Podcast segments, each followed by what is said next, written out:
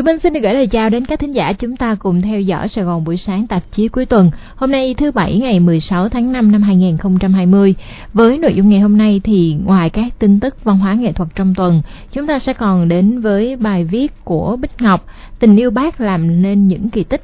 Đây là nội dung của Focus 168. Trong đó thì à, có ghi nhận về hai tác phẩm đạt kỷ lục Việt Nam, đó là bức họa chân dung bác hồ bằng mành tre và bức chân dung bác hồ bằng chất liệu khảm trai. À, mọi người chúng ta chờ nghe ở phần sau của chương trình nhé. Ngoài ra thì chúng ta còn có các chuyên mục Sport View uh, góc nhìn thể thao Beauty Sofa cùng với Kim Ngân và Eric để nghe ca sĩ Eric chia sẻ cách tập làm sao để à, có thể có được một cái cơ thể khỏe đẹp. Chuyên mục môi trường thành phố do biên tập viên Phương Huyền thực hiện. Phỏng vấn anh Đào Vĩnh Lộc, là giám đốc công ty môi trường Đại Việt khu vực Tây Nguyên. Đây là những cái chia sẻ của một người à, doanh nghiệp làm việc nhưng mà luôn luôn có ý thức bảo vệ môi trường. Và phần cuối của chương trình ngày hôm nay thì chúng ta sẽ cùng đến với chuyên mục mới lần đầu tiên lên sóng Sài Gòn buổi sáng đó là chuyên mục Việt Nam tử tế với à, những câu chuyện, những bài viết à, chia sẻ từ các thính giả về những cái ấn tượng sâu sắc và truyền năng lượng tích cực bởi những cái hành động nghĩa cử tử tế xung quanh chúng ta.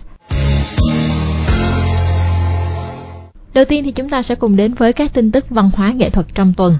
Năm cuốn sách rất được yêu thích về Bác Hồ và của Bác Hồ vừa được nhà xuất bản Kim Đồng cùng cho ra mắt dịp kỷ niệm 130 năm ngày sinh Chủ tịch Hồ Chí Minh. Trong năm cuốn này thì có một cuốn là ấn phẩm mới lần đầu tiên ra mắt đó là cuốn ghi chép Suốt đời học Bác của nhà báo Kiều Mai Sơn, giới thiệu 16 câu chuyện về Bác qua ghi chép từ lời kể của những nhân vật lịch sử với những phát hiện thú vị. Ngoài cuốn sách Suốt đời học bác thì bốn cuốn còn lại đều là sách tái bản như Nhật ký trong tù, tiểu thuyết búp sen xanh của nhà văn Sơn Tùng, truyện tranh từ làng sen lời của nhà văn Sơn Tùng, tranh minh họa của họa sĩ Lê Lam và tập truyện kể Bác Hồ kính yêu của nhiều tác giả. Với trạng thái bình thường mới thì nhiều khu vực di tích lịch sử cũng đã được mở cửa trở lại. Trong đó thì ở Hà Nội, lăng Chủ tịch Hồ Chí Minh, phố đi bộ, khu vực xung quanh Hồ Hoàn Kiếm cùng một loạt các di tính danh thắng bảo tàng trên địa bàn Hà Nội đã và sắp mở cửa đón du khách tham quan. Văn miếu quốc tử giám đã mở cửa đón khách trở lại, tiếp tục thực hiện các biện pháp phòng chống dịch theo quy định của Bộ Y tế. Di tích Hỏa Lò cũng chuẩn bị cho sự trở lại bằng phần trưng bày khát vọng tự do khai mạc vào tuần vừa rồi nhân kỷ niệm 130 năm ngày sinh của Chủ tịch Hồ Chí Minh. Trước đó thì hàng loạt các bảo tàng ở Hà Nội cũng lần lượt mở cửa trở lại đón khách như Bảo tàng lịch sử Việt Nam, Bảo tàng Hồ Chí Minh, Bảo tàng mỹ thuật Việt Nam, Bảo tàng dân tộc học Việt Nam. Ở lĩnh vực kiến trúc, nhà trẻ vùng cao Bó Mon ở Tú Nang, Sơn La đã vào top dự án kiến trúc thế giới mới. Lớp học ở đây hiện đại nhưng mang dấu ấn của một ngôi nhà truyền thống của cư dân bản địa. Phân mái lượng sóng ấn tượng và được thiết kế để ngăn nắng nóng một cách hiệu quả, đồng thời tạo nên hiệu ứng ánh sáng thẩm mỹ thay đổi theo từng thời gian trong ngày. Công trình này cùng với 9 công trình kiến trúc khác được các biên tập viên của tờ Guardian đánh giá cao về tính sáng tạo hiện đại, đáp ứng được các tiêu chí về tính thẩm mỹ và ứng dụng trong thời đại mới. 10 dự án kiến trúc này được các biên tập viên của tờ Guardian bình chọn trong bối cảnh cả thế giới đang thực hiện cách ly ngăn Covid-19 thông qua việc tìm kiếm và đánh giá từ các tạp chí kiến trúc nổi tiếng như Design, Art Daily hay là Design Boom. Với lĩnh vực sắc đẹp thì Hoa hậu Việt Nam đã bắt đầu chính thức khởi động từ tuần vừa rồi và cũng có những thông tin tuyển sinh ban đầu. Thập kỷ hương sắc là chủ đề của năm nay nhằm đánh dấu hành trình 10 năm gần đây của cuộc thi trong 32 năm Hoa hậu Việt Nam. Danh hiệu Hoa hậu Việt Nam 2020 có giải thưởng gồm vương miện và 500 triệu đồng. Trước đó, cuộc thi này dự định diễn ra từ tháng 5 đến tháng 8 với các vòng sơ khảo, chung khảo và chung kết toàn quốc. Tuy nhiên do đại dịch Covid-19, cuộc thi đã phải hoãn lại. Trong họp báo thì ban tổ chức chưa công bố lịch trình mới. Và với tình hình hiện nay thì sân khấu kịch cũng sẽ đồng loạt mở cửa trở lại từ ngày 22 tháng 5 sau gần 2 tháng thực hiện cách ly xã hội. Dù nghệ sĩ háo hức chờ đợi giờ phút được quay lại sàn diễn, nhưng lượng vé bán qua online của nhiều sân khấu kịch còn chậm.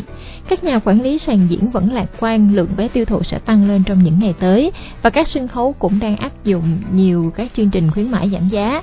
Các sân khấu kịch quảng cáo mạnh cho những xuất diễn từ ngày 22 tháng 5 bao gồm nhà hát kịch sân khấu nhỏ thành phố Hồ Chí Minh, sân khấu Hoàng Thái Thanh, sân khấu kịch Trịnh Kim Chi, sân khấu kịch Quốc Thảo, sân khấu kịch Idecat, sân khấu Rối nước rồng vàng, sân khấu Minh Nhí, sân khấu Hồng Hạc, nhà hát Thế giới trẻ, sân khấu Hồng Vân Phú Nhuận và sân khấu Hồng Vân chợ lớn.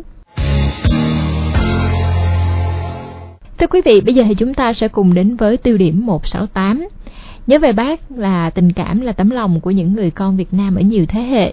Riêng đối với các văn nghệ sĩ thì tình cảm và sự kính trọng này còn giúp họ tạo nên nhiều tác phẩm nghệ thuật ấn tượng, ghi dấu trong lòng công chúng qua nhiều thập niên. Dù là văn thơ nhạc họa, ở lĩnh vực nào thì các nghệ sĩ cũng đi tìm nét riêng để đặc tả và đưa nó vào sáng tác của mình. Kỷ niệm 130 năm ngày sinh của Chủ tịch Hồ Chí Minh, ờ, chúng tôi xin được gửi đến quý vị bài viết Tình yêu bác là động lực làm nên những kỳ tích của phóng viên Bích Ngọc ghi nhận hai tác phẩm đạt kỷ lục Việt Nam, đó là bức họa tự chân dung Bác Hồ bằng mành tre và bức chân dung Bác Hồ bằng chất liệu khảm trai. Đằng sau hai kỳ tích này là những nhân vật luôn một đời phấn đấu và học tập theo gương bác. Cách đây khoảng 8 năm, năm 2012, Câu lạc bộ Thư pháp Việt Thanh niên thành phố Biên Hòa, trực thuộc Hội Liên hiệp Thanh niên thành phố Biên Hòa, tỉnh Đồng Nai, đã làm nên một kỳ tích. Họ tạo thành bức họa chân dung Bác Hồ trên mành tre độc nhất và được Tổ chức Kỷ lục Việt Nam Việt Kim xác nhận. Thủ lĩnh của câu lạc bộ Thư pháp Việt Thanh niên thành phố Biên Hòa là anh Nguyễn Quốc Trọng, sinh năm 1981, người có ý tưởng làm bức thư pháp chân dung Bác Hồ. Học trường Đại học Mỹ thuật Thành phố Hồ Chí Minh, khoa Mỹ thuật ứng dụng, các đồng môn đều biết Trọng là người rất thích hình ảnh của bác. Trong thời gian anh học trong trường, toàn bộ các bài kiểm tra hoặc là bài thi mà được tự chọn làm đề tài đều là hình ảnh chân dung bác. Anh kể, hồi học tiểu học đã say mê bác Hồ, anh thường xuyên sưu tầm ảnh bác qua các sách báo cũ. Số lượng hình ảnh ấy dày lên theo cấp số nhân so với số tuổi của anh. Hiện nay, con số đã lên tới hàng ngàn. Vì mê sưu tầm hình ảnh bác Hồ nên chỉ cần đưa anh Trọng một tấm ảnh của bác anh sẽ nói được tấm ảnh đó nằm trong giai đoạn cuộc đời nào của người. Tình yêu anh dành cho bác sẽ khó dùng đúng từ ngữ nào để diễn tả chính xác lý do. Tuy nhiên, nếu nhìn vào truyền thống cách mạng của gia đình anh Trọng, bà ngoại là bà mẹ Việt Nam anh hùng, ba và mẹ anh đều là thương binh, chúng ta sẽ hiểu được nguyên nhân sâu xa. Anh Trọng kể, ở nhà hồi xưa cũng không có phải hướng mình ờ, theo con đường nào hết á nhưng mà từ nhỏ mình thấy tại vì mình có cảm xúc với việc mình lãnh tụ uh, chất về đó. Mình rất là rất là thần tượng và mình ờ, cứ thế là mình cứ ờ, tìm hiểu sưu tập thôi. Từ, từ tiền của bác rồi từ những tờ tem về bác ảnh những cái bài viết của bác bài viết từ bút tích của bác rồi từng cái giấy giấy thông hành của bác rồi những cái thẻ bác làm báo rồi nói chung là những nào liên quan đến bác là từ bút ký đến là nét chữ là chẳng hạn là sưu tập hết với tình yêu dành cho bác Hồ, bên cạnh sáng tác những tác phẩm để mưu sinh, thời gian rảnh rỗi, anh dành tâm huyết sáng tác các tác phẩm mỹ thuật về bác. Hàng trăm đề tài ra đời trên tranh, gỗ, tượng và cả sách ảnh lịch sử về bác. Trong đó, kỳ tích nổi bật là khi anh cùng với các đồng môn trong câu lạc bộ thư pháp tạo ra bức họa tự chân dung bác Hồ trên mảnh tre độc nhất vô nhị vào năm 2012 Đặc điểm của bức họa là được gắn kết từ 455 thanh tre do chính tay các anh tỉa tót và lắp ghép. Mỗi thanh có kích thước dài 312cm, rộng 2,5cm. Tổng trọng lượng là 122 kg, tượng trưng cho 122 năm kỷ niệm ngày sinh nhật bác. Tất cả được gắn kết nên một tấm mành tre dài 1002cm, tượng trưng cho kỷ niệm 1002 năm Thăng Long, Hà Nội, rộng 312cm, tượng trưng cho 312 năm Biên Hòa, Đồng Nai. Trên nền của mành tre được dán một tấm vải gấm. Tấm vải gấm này có kích thước của nó là 800cm x 280cm. Độc đáo nhất là trên tấm vải gấm được các anh vẽ theo dạng ẩn 122 bông hoa sen, tượng trưng cho 122 năm ngày sinh nhật Bác Hồ. Bố cục được chia làm ba phần rất rõ, Phần đầu thư pháp là bức chân dung nhìn nghiêng khuôn mặt bác. Chùm râu được vẽ cách điệu, khi nhìn vào sẽ thấy đó là chữ Minh, tương ứng với tên Minh trong Hồ Chí Minh. Phần dưới là hình bản đồ Việt Nam hình chữ S với hình ảnh danh lam thắng cảnh đặc trưng ba miền Bắc Trung Nam và các quần đảo lần lượt đảo Hoàng Sa, Trường Sa, Côn Đảo, Phú Quốc. Nằm trên hình ảnh bản đồ Việt Nam là một đóa sen hồng với ý nghĩa là cả nước muốn kính dâng lên bác nhân kỷ niệm sinh nhật của người. Đặc biệt, bức họa còn được vẽ 122 bông sen theo dạng ẩn. Nơi phía dưới bản đồ là dòng chữ thư pháp sáng mãi tên người. còn phần dưới khắc họa hình tượng trống đồng Đông Sơn với ý nghĩa bảo tồn bản sắc văn hóa dân tộc Việt Nam, đồng thời tạo dựng nền tảng vững chắc cho thế hệ trẻ. Bức thư pháp về chân dung bác lớn nhất Việt Nam sau đó được chuyển cho công ty Bình Đa để nhóm gây quỹ làm từ thiện. Cũng với tình cảm và lòng kính trọng đối với Chủ tịch Hồ Chí Minh, nghệ nhân Nguyễn Đình Vinh ở thôn Hoài Trung, xã Liên Bảo, huyện Tiên Du, tỉnh Bắc Ninh có nhiều bức tranh khảm trai về Bác Hồ, trong đó bức tranh khảm trai được công nhận lớn nhất Việt Nam là bức Bác Hồ đọc bản tuyên ngôn độc lập tại quảng trường Ba Đình, Hà Nội ngày 2 tháng 9 năm 1945. Bức tranh chân dung bác với kích thước 1,93 m x 1,28 m được khảm trai, ốc và đồng trên nền gỗ gụ lớn nhất từ trước đến nay đã được tổ chức Việt Kinh công nhận vào năm 2012. Bức tranh khảm trai này, anh Vinh đã mất 20 năm trời để thực hiện. Đó là một quá trình ấp ủ, từ thuở anh còn đi học nghề cẩn xà cừ. Anh được thầy truyền nghề khảm truyền thần chân dung. Nhận thấy những chân dung các nghệ nhân làm ra còn quá nhỏ, khó cho nhiều người chiêm ngưỡng. Anh đã nảy ra ý tưởng ghép nhiều mảnh ốc xà cừ để tạo ra một tác phẩm to lớn. Tuy nhiên, mỗi một mảnh ốc xà cừ có một màu sắc tự nhiên riêng biệt nên không dễ dàng kết hợp để tạo ra một bức chân dung lớn. Thế là trong quá trình làm nghề, anh âm thầm thu nhặt những mảnh ốc xà cừ có màu sắc tương tự nhau. Sau khi gom góp tương đối đủ, anh bắt tay vào quá trình tạo tác tác phẩm khảm trai hình bát. Anh kể lại quá trình làm việc.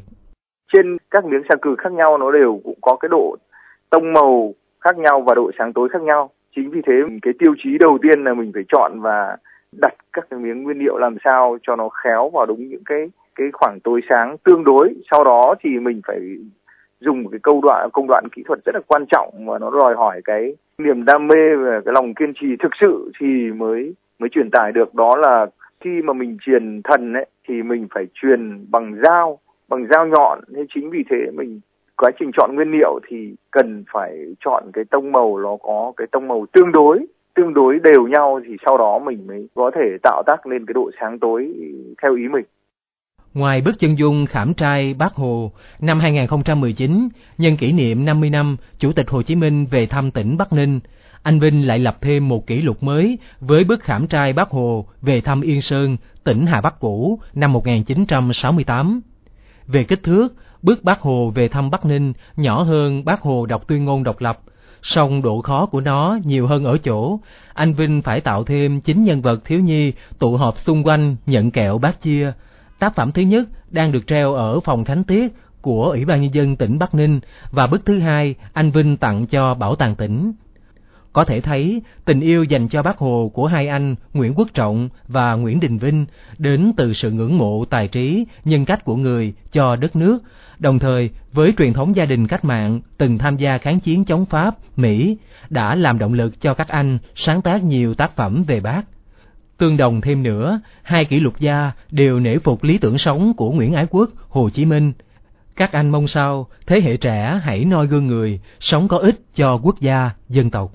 À, anh tâm đắc nhất là cái à, giai đoạn mà bác à, trên đường cứu nước, cái là giai đoạn đó là khó khăn nhất mà luôn hướng về tổ quốc thì anh rất thích cái, những thanh niên mà trí lớn vậy đó rồi mình cũng học theo để mà chúng ta có được cái cơm ăn áo mặc để mà có hạnh phúc sum vầy để mà có những cái môi trường được học hành được công hiến được an lạc thái bình như vậy thì chúng ta hãy nhìn một cách sâu sắc về lịch sử và quá khứ của dân tộc và trên quan điểm là tôi cũng đã từng làm công tác ừ, hoạt động đoàn và hoạt động xã hội ấy, thì tôi luôn muốn đưa đến cái thông điệp là cho thế hệ trẻ hôm nay là đừng hỏi tổ quốc đã làm gì cho ta và ta hãy tự hỏi ta đã làm được gì cho tổ quốc hôm nay.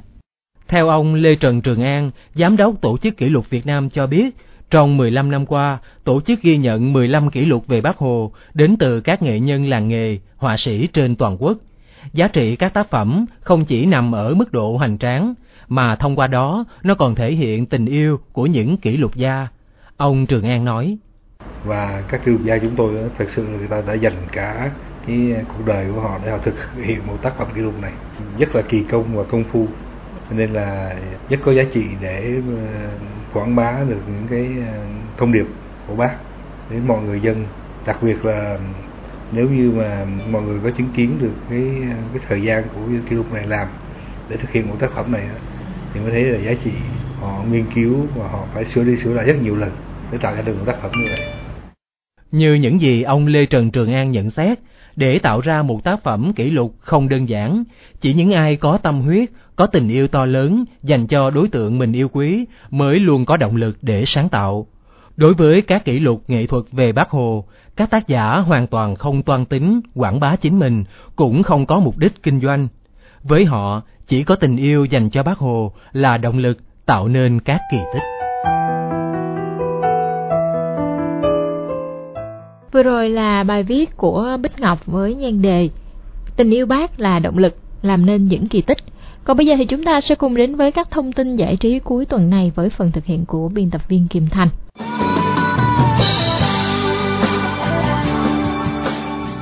Vâng, xin được mến chào các thính giả của Weekend for You. Trong tuần này thì các hoạt động giải trí đã phong phú trở lại và chúng ta có rất nhiều sự lựa chọn. Với các sân khấu kịch thì đến tuần sau, các sân khấu mới hoạt động trở lại. Còn với các phòng trà thì ngày hôm nay cũng đã mở màn sau một khoảng thời gian dài phải đóng cửa vì Covid-19.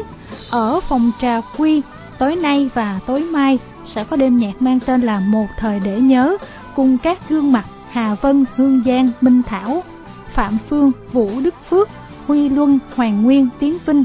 Tại phòng trà Đồng Giao vào tối hôm nay sẽ có đêm nhạc chọn lọc mang chủ đề Nhạc tình muôn thuở.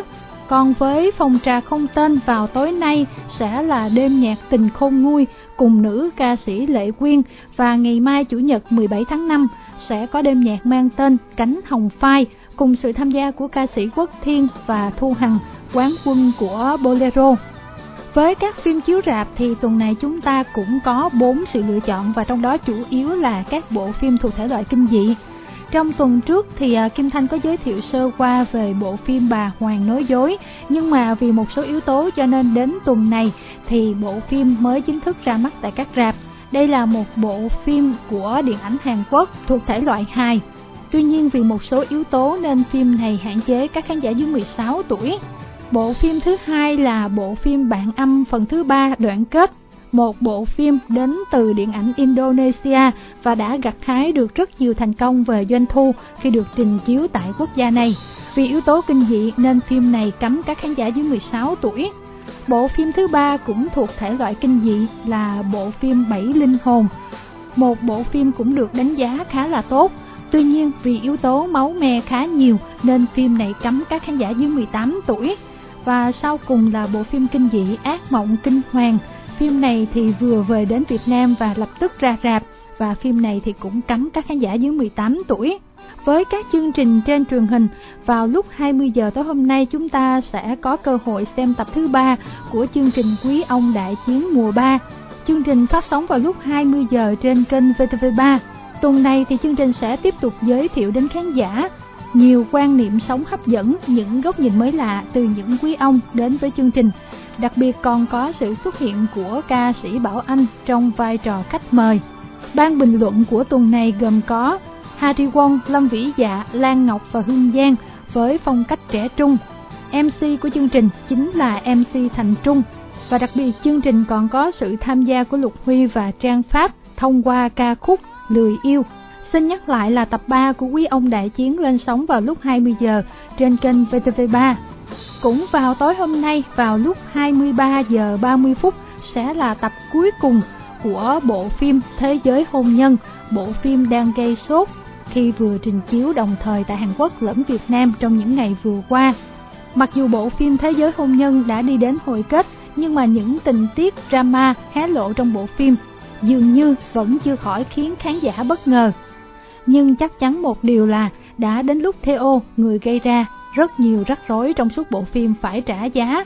Và những bất ngờ cũng như là những câu chuyện hấp dẫn đó như thế nào quý vị đừng quên đón xem tập cuối cùng lên sóng vào lúc 23 giờ 30 phút tối hôm nay trên ứng dụng xem phim Vion. Còn vào ngày mai Chủ nhật 17 tháng 5 lúc 20 giờ HTV2 sẽ lên sóng tập 2 của Nhanh Như Chớp Nhí mùa 3 các vòng thi của tập này vô cùng thú vị khi chứng kiến tài suy luận ngây ngô dễ thương của hai em út Tuyết Nhung và Rich Kip Thế Khải, cùng những lập luận chắc nịch của hai cậu bé là Đình Bách và Trung Quân. Bên cạnh đó là màn đối đầu cam go của hai đội trưởng là Trịnh Thăng Bình và Ali Hoàng Dương trước những câu hỏi hắc não cuồng nhiệt. Dẫn chương trình vẫn là MC Trấn Thành. Xin nhắc lại là tập 2 của Nhanh Nhi Chết Nhí sẽ lên sóng lúc 20 giờ tối mai 17 tháng 5 trên kênh HTV2.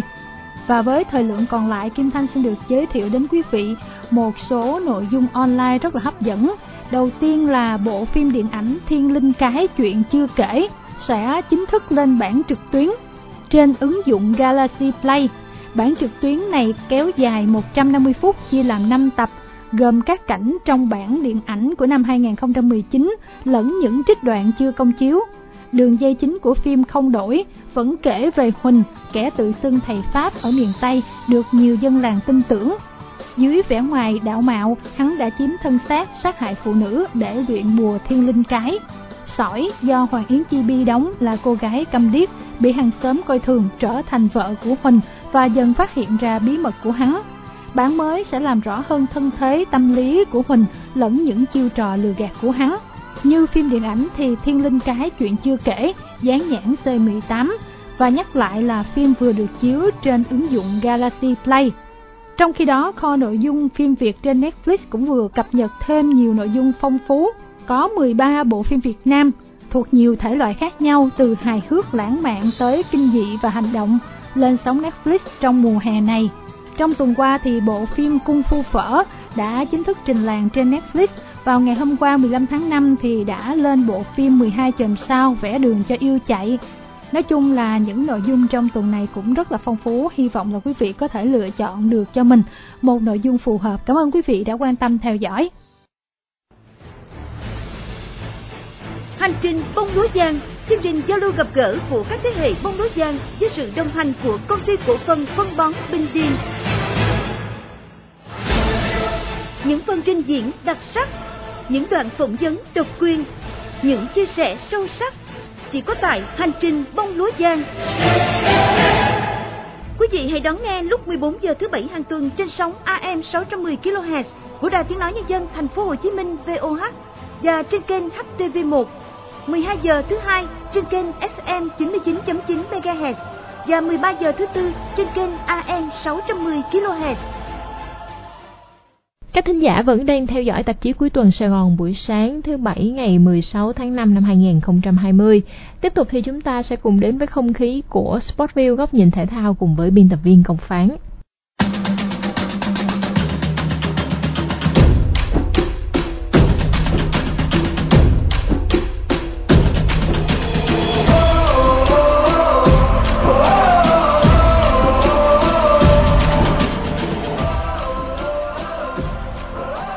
Xin được mến chào quý vị thính giả đang cùng đến với Sportview, tạp chí cuối tuần trên sóng FM 99.9 MHz của Đài Tiếng nói Nhân dân thành phố Hồ Chí Minh VOH.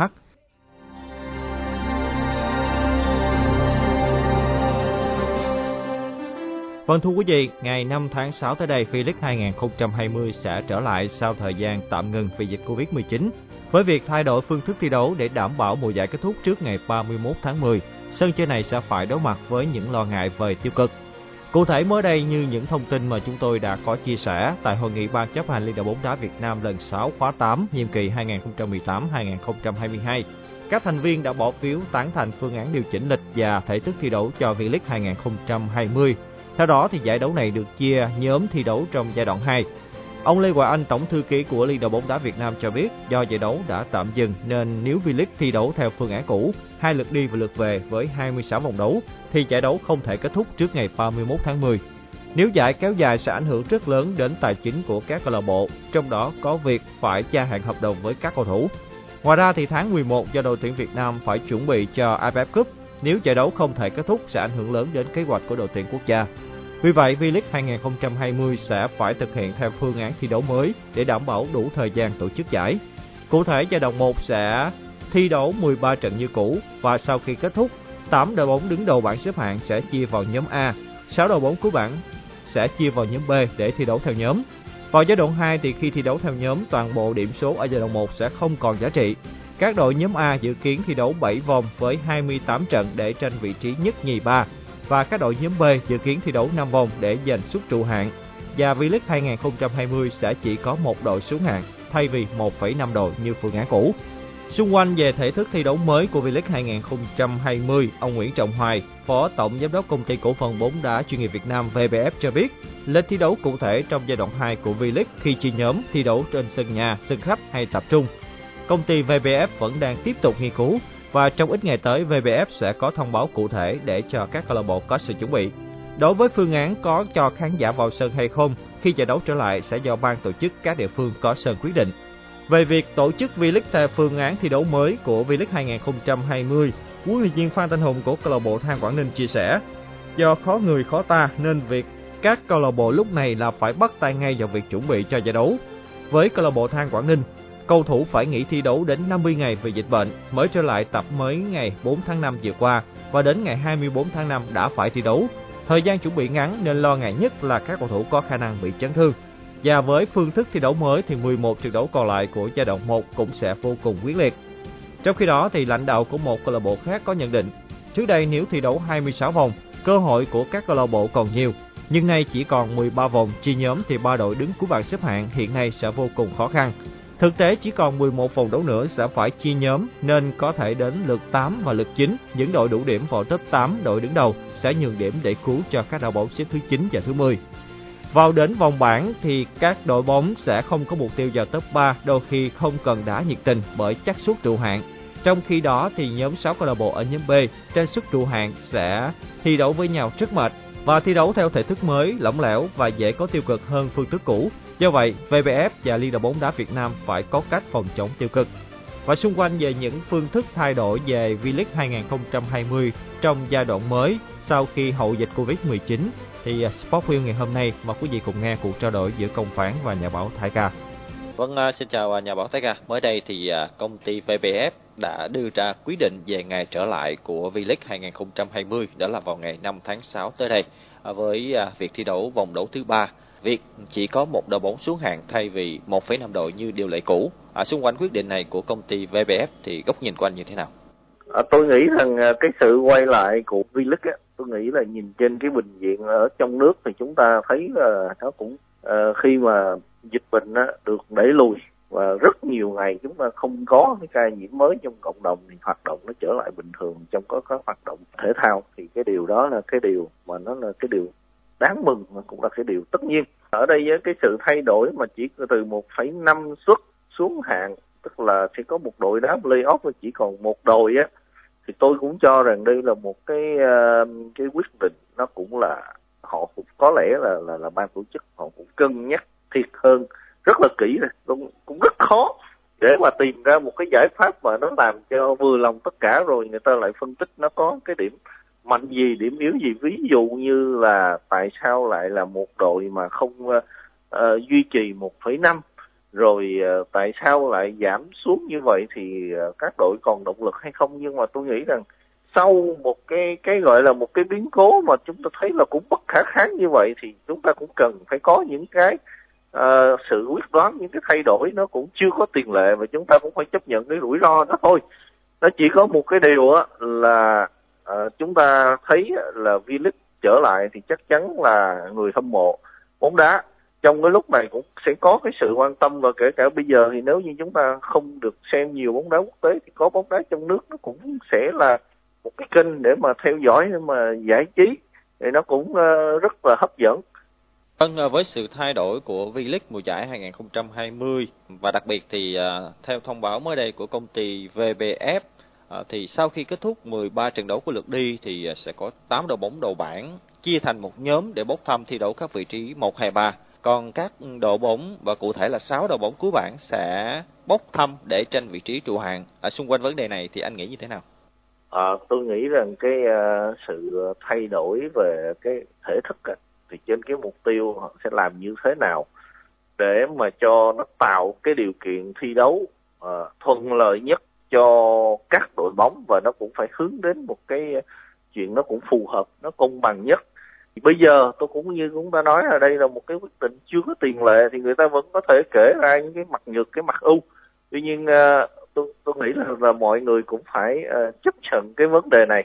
Nó chỉ có một cái là nếu như chia theo đá cái kiểu này á thì nó sẽ nó sẽ tạo ra theo cái góc nhìn của tôi là một cái sự nó nó rất là quyết liệt nó rất là quyết liệt như các đội tức là bây giờ cái cuộc cạnh tranh nó sẽ nó sẽ hẹp hơn.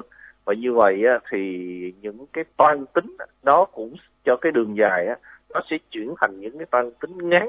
Tức là các đội họ phải uh, tìm cái cách họ giành chiến thắng họ giành 3 điểm hay là họ tồn tại theo từng cái trận đấu. Vâng, với việc V-League sẽ trở lại vào ngày 5 tháng 6 tới đây thì ờ, người hâm mộ cũng đang chờ đợi ờ, là liệu rằng mình có được vào sân để ủng hộ cho đội bóng mình yêu thích hay không. Khi mà phương án của công ty VBF đưa ra là việc khán giả có được vào sân hay không còn phụ thuộc vào địa phương, tùy vào tình hình dịch bệnh của địa phương mà có sân vận động để tổ chức. Anh nghĩ như thế nào về phương án này? Tôi nghĩ rằng cái này là hoàn toàn chính xác và bởi vì cái khi tổ chức các cái trận đấu thì các cái đội chủ nhà rồi các địa phương họ lo nó chỉ có một cái cái việc như thế này tôi nghĩ là sẽ khó có cái chuyện là sân không có khán giả là bản thân á ờ, không phải trận nào của V-League họ cũng vậy là mình cũng nói là đầy sân. Thì bây giờ nếu như á đây cũng là một cái cơ hội để cho uh, thử thách cái năng lực tổ chức các cái trận đấu mà nó, nó, nó giãn cách nó như thế nào cho nó an toàn. Thì tôi nghĩ rằng đây là một cái giải pháp khả thi và các cái đội bóng mà mà muốn cho người hâm mộ họ đến sân thì cũng phải tạo cho họ cái niềm tin về cái sự an toàn. À, tuy nhiên và cái này nó cũng là một cái thách thức nhưng mà nó cũng là cái cơ hội để nó chứng tỏ cái đẳng cấp cái năng lực tổ chức của của địa phương nói chung và cũng như là cụ thể là từng câu lạc bộ ở V-League nói đi. Vâng, xin được cảm ơn nhà báo Thái Ca. Vâng, thưa quý vị, xin được nhắc lại, Liên đoàn bóng đá Việt Nam đã quyết định thay đổi thể thức thi đấu của giải vô địch quốc gia V-League mùa giải 2020, gồm hai giai đoạn diễn ra từ ngày 5 tháng 6 đến ngày 25 tháng 10. Và giai đoạn 1 dự kiến thi đấu từ ngày 5 tháng 6 đến ngày 2 tháng 8 để phân hạng. Trước vấn đề này, thì Tổng thư ký Liên đoàn bóng đá Việt Nam ông Lê Quang Anh cho biết phương án trên được đưa ra, nhưng giải đấu vẫn còn được xem xét để thay đổi thể thức sao cho phù hợp nhất. Hiện phương án cộng gộp điểm số ở giai đoạn 1 của các đội bóng vào thành tích giai đoạn 2 được tính đến nhằm tính tiêu cực. Ông Lê Quang Anh chia sẻ, câu lạc bộ phải thi đấu hết sức để giành được nhiều điểm số nhất ở giai đoạn 1, tránh trường hợp có đội thi đấu không hết khả năng khi đã đủ điểm đi tiếp vào vòng sau tranh chức vô địch. Tổng thư ký Liên đoàn bóng đá Việt Nam còn cho biết ban tổ chức giải V-League 2020 cũng cân nhắc phương án có phần thưởng riêng cho các đội có thành tích cao ở giai đoạn 1. Ông Lê Quang Anh cho hay, tất cả đều hướng đến việc nâng cao tính cạnh tranh, sự hấp dẫn của giải đấu, đồng thời ngăn ngừa tiêu cực có thể xảy ra. Tuy nhiên, ông cho rằng phương án nào cũng có ưu nhược điểm và chỉ có thể đưa ra phương án tối ưu trong tình hình đặc thù năm nay. Ngoài V-League 2020 thì hạng nhất quốc gia mùa này cũng được thay đổi thể thức thi đấu cho phù hợp trong bối cảnh ảnh hưởng do dịch Covid-19. Và hạng đấu chuyên nghiệp thứ hai của Việt Nam cũng thi đấu hai giai đoạn. Giai đoạn 1, các đội thi đấu vòng tròn một lượt tính điểm để chọn ra nhóm 6 đội đứng đầu tranh chức vô địch và 6 đội bóng xếp sau tránh xuất xuống hạng ở giai đoạn tiếp theo. Và phương án được Liên đoàn bóng đá Việt Nam thống nhất cho các giải đấu bóng đá chuyên nghiệp Việt Nam hôm ngày 13 tháng 5 vừa qua vẫn tiếp tục được xem xét và có thể thay đổi trước khi trở lại vào cuối tháng 5. Và vâng, thưa quý vị, những nội dung vừa rồi cũng xin được khép lại Sport Wheel tạp chí cuối tuần trên sóng FM 99.9 MHz của Đài Tiếng nói Nhân dân thành phố Hồ Chí Minh VOH. Công phản rất cảm ơn sự quan tâm lắng nghe của tất cả quý vị. Xin được gửi lời chào tạm biệt và hẹn gặp lại.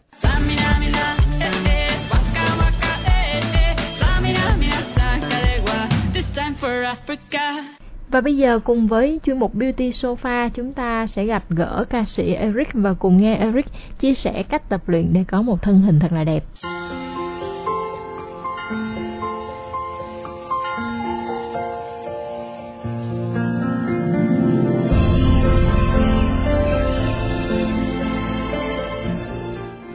Chào quý vị và các bạn đã quay trở lại với chuyên mục Beauty Sofa góc làm đẹp và ngày hôm nay thì à, à, khách mời của Kim Ngân là một chàng ca sĩ có rất là nhiều những à, bài hit nổi tiếng và được các bạn trẻ yêu mến.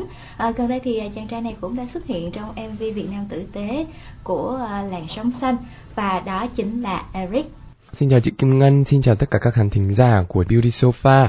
Mình là Eric và hôm nay thì thực sự là Eric uh, rất là vui khi mà có được có mặt ở đây để có thể uh, giao lưu và cũng như là chúng ta cùng bàn về góc làm đẹp trước khi bước vào phòng thu thì kim ngân nhận được một cái thông tin chia sẻ khoảng 9 tháng nay rồi. Dạ. rất, là chăm chỉ tập luyện để cho mình có một cơ thể nó săn chắc hơn. À, không biết là còn cái ước ao gì một cái mục tiêu gì của cái câu chuyện mà tập luyện uh, cơ thể nữa? Thì bây giờ sẽ uh, nghe Eric bật mí một chút xíu nha. Mình đã bắt đầu với cái lộ trình của mình như thế nào?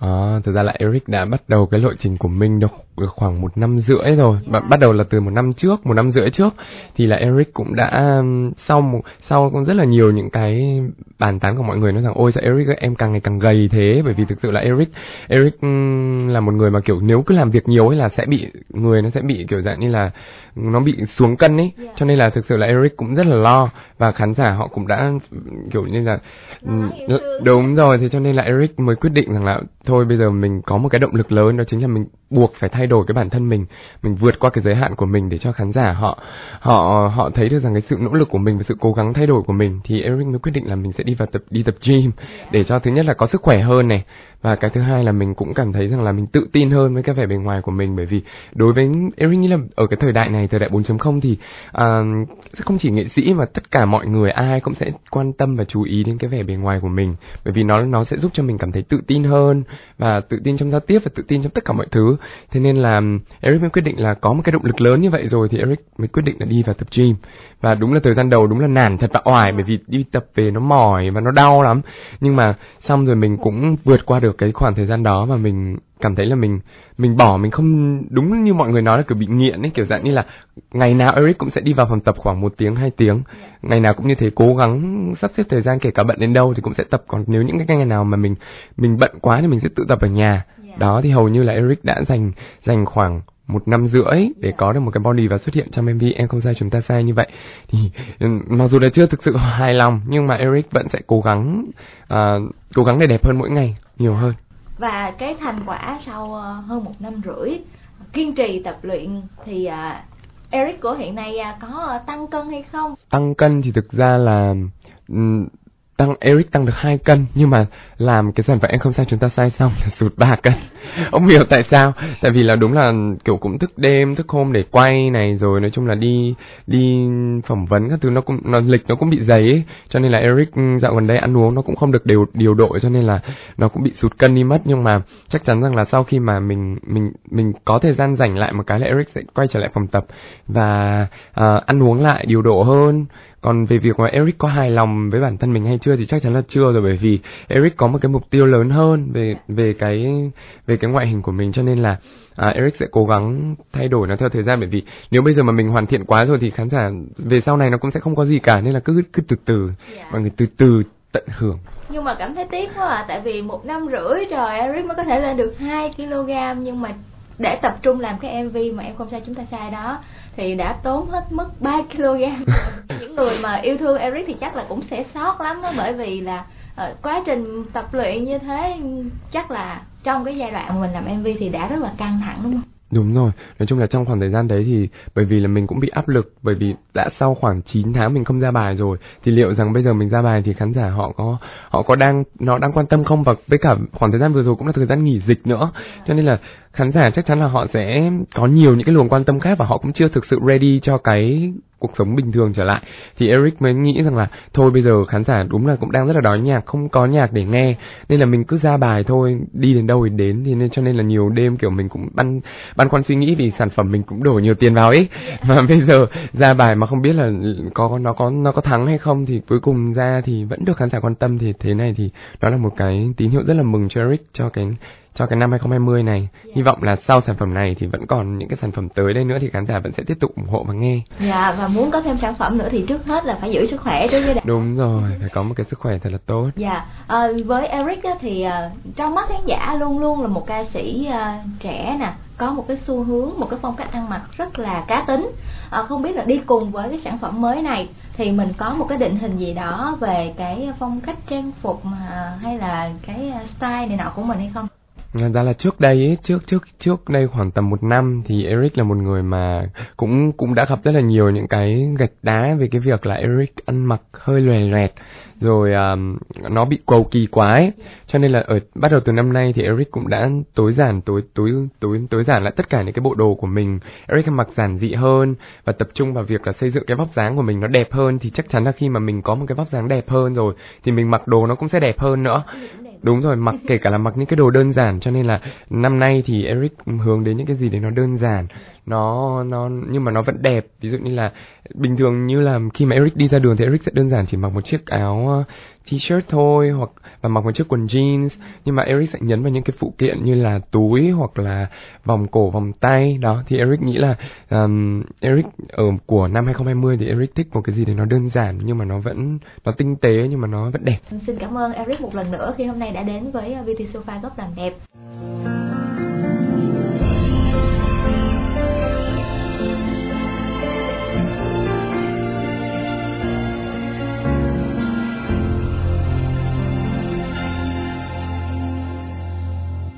Thưa quý vị, sau khi MV Việt Nam tử tế của làn sóng xanh ra mắt, ca khúc này đã được đón nhận của đông đảo công chúng yêu nhạc. Từ những tình cảm này thì một cuộc phát động viết bài cảm nhận về những điều tử tế xung quanh chúng ta được Đài Tiếng nói nhân dân thành phố Hồ Chí Minh VOH và nhãn hàng On One thuộc công ty cổ phần bột giặt List phối hợp tổ chức. Thế lệ tham gia thì cực kỳ đơn giản, à, bạn chỉ cần viết một bài viết từ 100 chữ trở lên để lại suy nghĩ cảm nhận về một hành động câu chuyện tử tế của chính bạn, của những người thân hoặc bất kỳ ai mà bạn biết đã mang lại ấn tượng sâu sắc và truyền năng lượng tích cực cho bạn. Mỗi câu chuyện bạn lan tỏa chính là mảnh ghép của sự tốt đẹp trong bức tranh Việt Nam tử tế. Bài viết này à, theo như thể lệ đăng ký tham gia thì các thính giả chúng ta có thể gửi vào uh, fanpage Facebook của On One Mỗi tuần thì nhãn hàng On One sẽ trao quà tặng cho 5 bạn tham gia thực hiện đúng thể lệ chương trình và có bài cảm nhận hay. Câu chuyện hay và ý nghĩa nhất thì sẽ được chia sẻ trong chương trình tạp chí cuối tuần Sài Gòn buổi sáng, chuyên mục Việt Nam tử tế sáng thứ bảy hàng tuần, bắt đầu từ tuần này ngày 16 tháng 5 hôm nay. Quà tặng dành cho 5 bài viết hay nhất chính là combo On One gồm gel rửa tay khô, nước rửa tay và dung dịch rửa tay On One dạng xịt. Ở tuần này thì chúng ta sẽ cùng đến với bài viết đầu tiên, đó là bài chia sẻ của cô Nguyễn Thị Phương Ly, là giáo viên trường trung học cơ sở Gia Kren, huyện Chư Pa, tỉnh Gia Lai, với tên gọi 19 năm đưa chữ lên non. Bài viết tặng thầy giáo Rơ Châm Chi.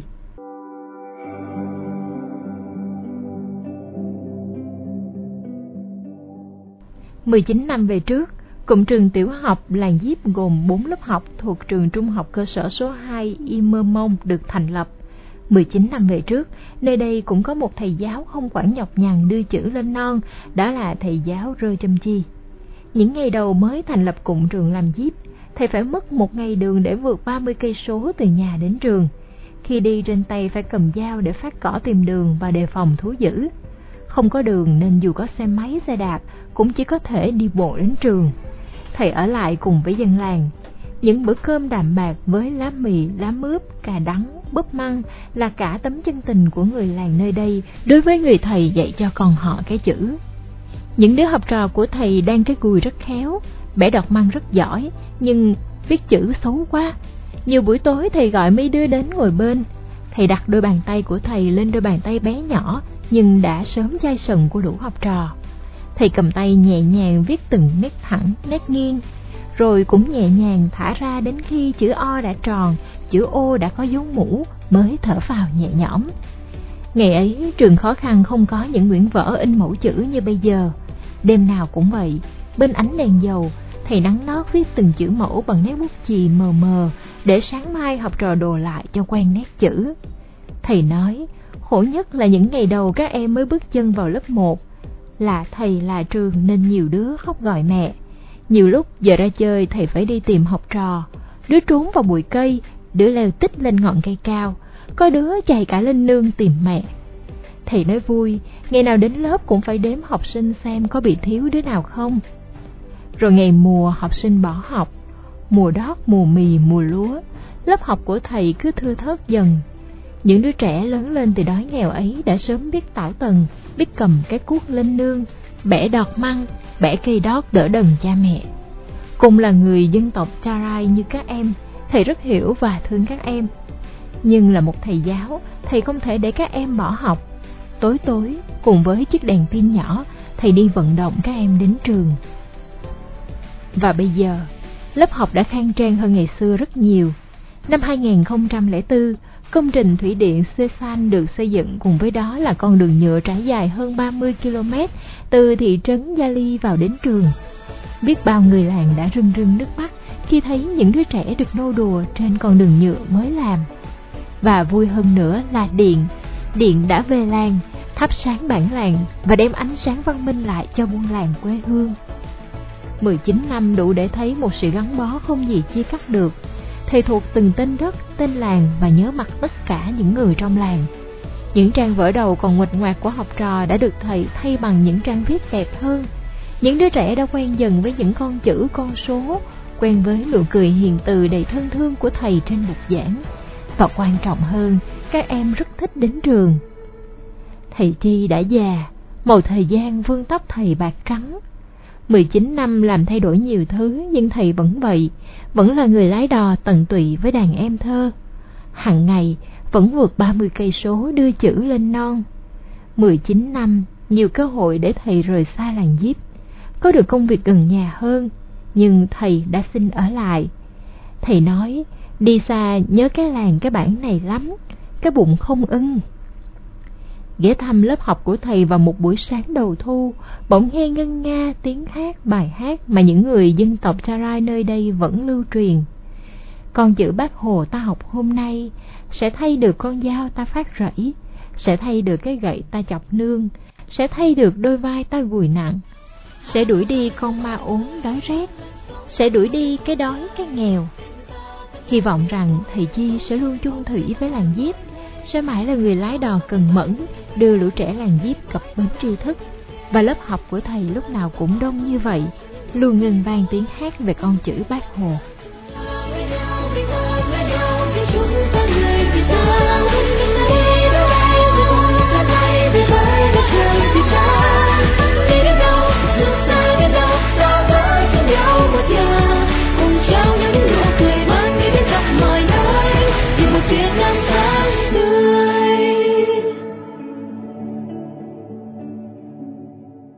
Chúng ta vừa đến với chuyên mục Việt Nam tử tế, chuyên mục được tài trợ bởi nhãn hàng On One thuộc công ty cổ phần bột giặt List.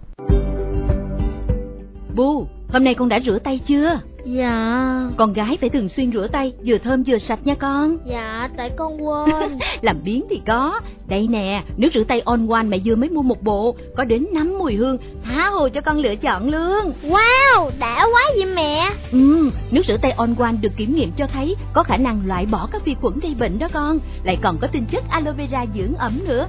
Mùa này con nhớ phải rửa tay thường xuyên để phòng dịch nha con. Dạ On One, nước rửa tay bảo vệ khỏi vi khuẩn.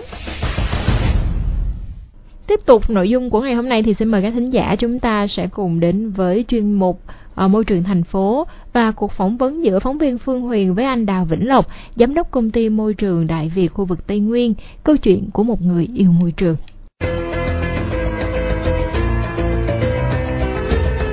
Môi trường thành phố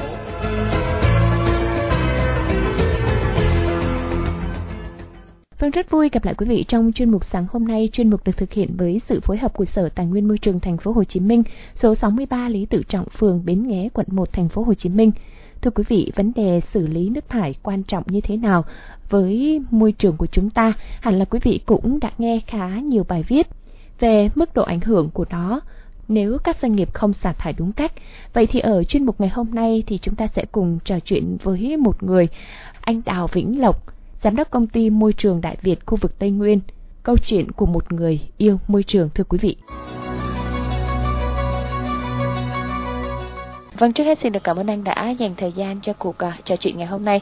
Có lẽ đầu tiên thì uh, cho Phương Huyền được hỏi là mình quan tâm tới môi trường như thế nào và từ khi nào ạ? Cái câu hỏi này rất là hay. Cái việc tôi quan tâm đến một môi trường như thế nào thì nó ở nhiều khía cạnh. Yeah. Dạ. À, nếu mà khía cạnh là người khởi nghiệp á, thì tôi ờ, đơn giản là chỉ sử dụng kiến thức của mình để tập hợp những anh em, những cái người à, chuyên về lĩnh vực môi trường, những sinh viên học về ngành môi trường để mà làm những công việc liên quan đến cái chữ gọi là môi trường. Và đứng ở cái cạnh à, này thì thực tế là tôi chưa có quan tâm đủ đến cái giá trị môi trường như cái sứ mệnh của công ty tôi. Công ty tôi mới sứ mệnh đó là nâng cao giá trị môi trường. Nếu nói về khía cạnh là người được đào tạo về lĩnh vực môi trường này thì tôi có thể đem cái sự hiểu biết về lĩnh vực này để cổ vũ họ để họ nâng cao họ quan tâm đến cái giá trị môi trường hơn. Và đây cũng chính là động lực giúp tôi tạo ra những cái sản phẩm khác biệt giúp tôi uh, quan tâm môi trường. Và cái từ khi nào thì thực tế tôi không biết là từ khi nào tại càng làm thì tôi càng thấy tôi càng quan tâm đến nó. Nhưng mà trước đây thì có cái nguyên do nào hay là có cái cái cơ duyên nào để mình chọn cái ngành về môi trường không thưa anh? Thực tế là tôi không có chọn ngành môi trường. Thực tế là ngành môi trường nó chọn tôi. Dạ. Cái năm 2000 khi mà tôi thi vào đại học hai chuyên ngành chuyên ngành bác sĩ và chuyên ngành à, một chuyên ngành nữa là môi trường. Dạ. Thì à, không may thì tôi à, không có đậu chuyên ngành bác sĩ một chuyên ngành tôi rất là thích. Dạ. À, nhưng mà lúc đó mình phòng ngừa một cái chuyên ngành là môi trường. Đó là cái khóa môi trường đầu tiên của khoa môi trường đại học Đà Lạt. Khi tôi học thì à, tôi thấy bình thường thôi. Nhưng bắt đầu khi mà bắt đầu ra đi làm tôi nhận thấy rằng là cái vấn đề môi trường càng ngày nó càng hot hơn nghĩa là công việc để dễ kiếm. Nhưng khi đến 2008 khi tôi là giảng viên của trường đại học Giới Sanh Đà Lạt và đặc biệt là năm 2012 khi tôi tốt nghiệp thạc sĩ của trường đại học Bách khoa chuyên ngành về xử lý nước thải thì tôi nhận thấy rằng là cái này nó không phải là hot nữa mà cái này là tôi đã lỡ lỡ yêu lỡ thích nó rồi. Dạ. Dạ giống như là mình à, không phải là mình chọn cái ngành này mà cái ngành này nó chọn mình. Dạ. Đó nên từ đó đến 2012 là tôi ấp ủ đã lập ra một cái đội nhóm để chuyên làm về môi trường này. À, thưa anh thì Phương Huyền cũng muốn hỏi thêm một chút nữa là có lẽ rằng là Đà Lạt nó là một cái nơi mà đối với nhiều người có một cái gì đó nó cũng sẽ rất là đặc biệt. Riêng bản thân anh thì à, với cái môi trường Đà Lạt nó có cái phần nào tác động tới cái công việc này của mình? Đối với môi trường Đà Lạt thì nó không có tác động đến cái gọi là công việc của tôi mà nó là cổ vũ cổ động cho cái công việc của tôi. Dạ. Ừm, bởi vì đây là một cái thành phố rất là đẹp. Thành phố bạn thấy đó bạn lên đây bạn thấy ở đâu cũng có hoa. Dạ. khí hậu rất trong lành. Người ta nói đất lành chim đậu mà. Thì đó Đà Lạt là một vùng đất như vậy. Và khi tôi nhìn Đà Lạt như vậy thì tự trong thâm tâm của tôi nhận thấy rằng là cái sứ mệnh của mình là phải đóng góp đóng góp cho những cái à, doanh nghiệp những cái nhà máy xí nghiệp làm sao đó họ có gọi là à, thực hiện cái vấn đề môi trường nó tốt hơn. Từ Dạ. đó nó góp phần cho cái việc là giữ gìn môi trường trong sạch không chỉ riêng ở Đà Lạt. À, vâng từ cái việc mà như anh nói đó có nghĩa là mình đã trở nên yêu cái công việc này rồi thì chắc chắn rằng cái mức độ quan tâm của mình nó ngày càng sâu sắc hơn. Từ cái việc quan tâm đó mình thấy cái thực trạng của ờ, môi trường sống hiện nay nó như thế nào và những cái việc mà thiếu ý thức của mọi người từ cả chủ quan lẫn khách quan thì nó đang ảnh hưởng tới môi trường sống ra sao thưa anh? câu hỏi rất là hốc vía Dạ. à, nhưng mà câu hỏi này thì chắc là ai cũng ờ, cũng quan tâm bởi thực tế thì ờ, không chỉ riêng ở Việt Nam chúng ta mà cả toàn cầu vấn đề môi trường càng ngày càng được quan tâm hơn Dạ. Ừm, và đặc biệt là sau đợt ờ, đại dịch Covid vừa rồi ờ, khi tôi đọc bài báo cho thấy rằng là lỗ thủng tầng ozone là hình như nó nó nhỏ lại Dạ. Ừm, thì có phải đây là một tín hiệu mừng hay không khi mà toàn thể con người ngồi ở nhà không sản xuất nữa không xả thải nữa không phát thải nữa đó, thì giúp cho thiên nhiên tự cân bằng lại cho nên quay lại câu hỏi của em thì tôi nghĩ vấn đề này khi mà ta xem xét thì phải xem xét ba yếu tố.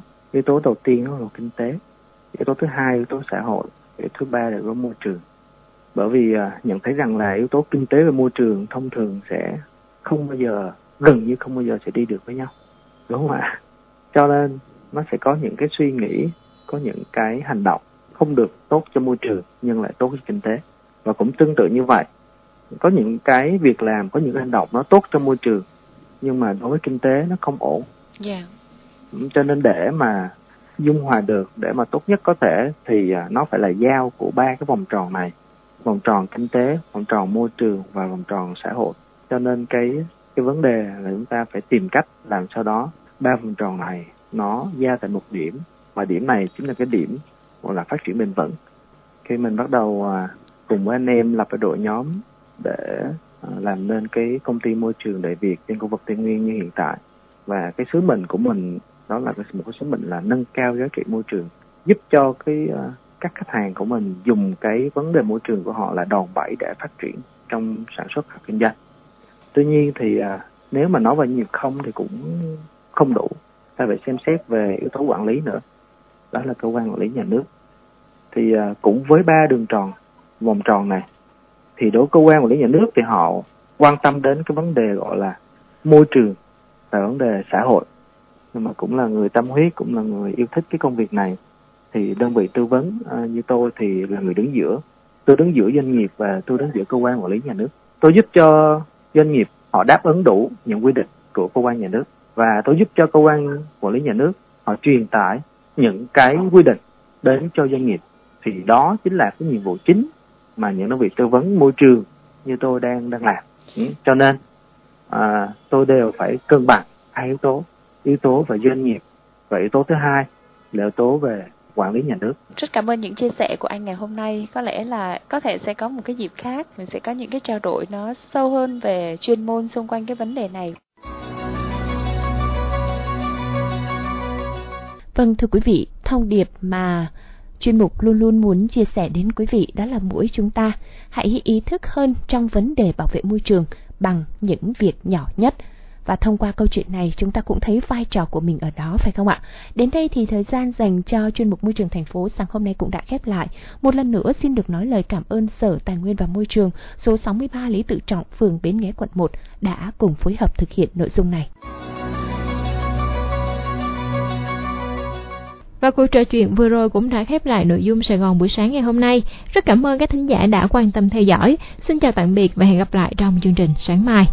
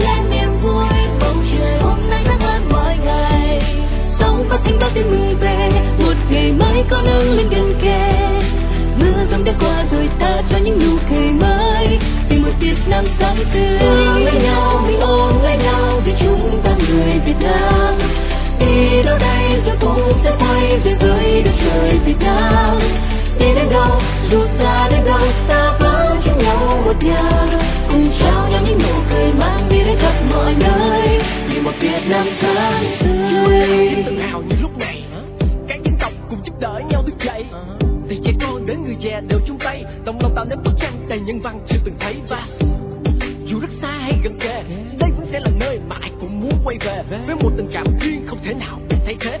Đó chính là chúng ta, một việt nam thật tử tế. Cho nhau nắng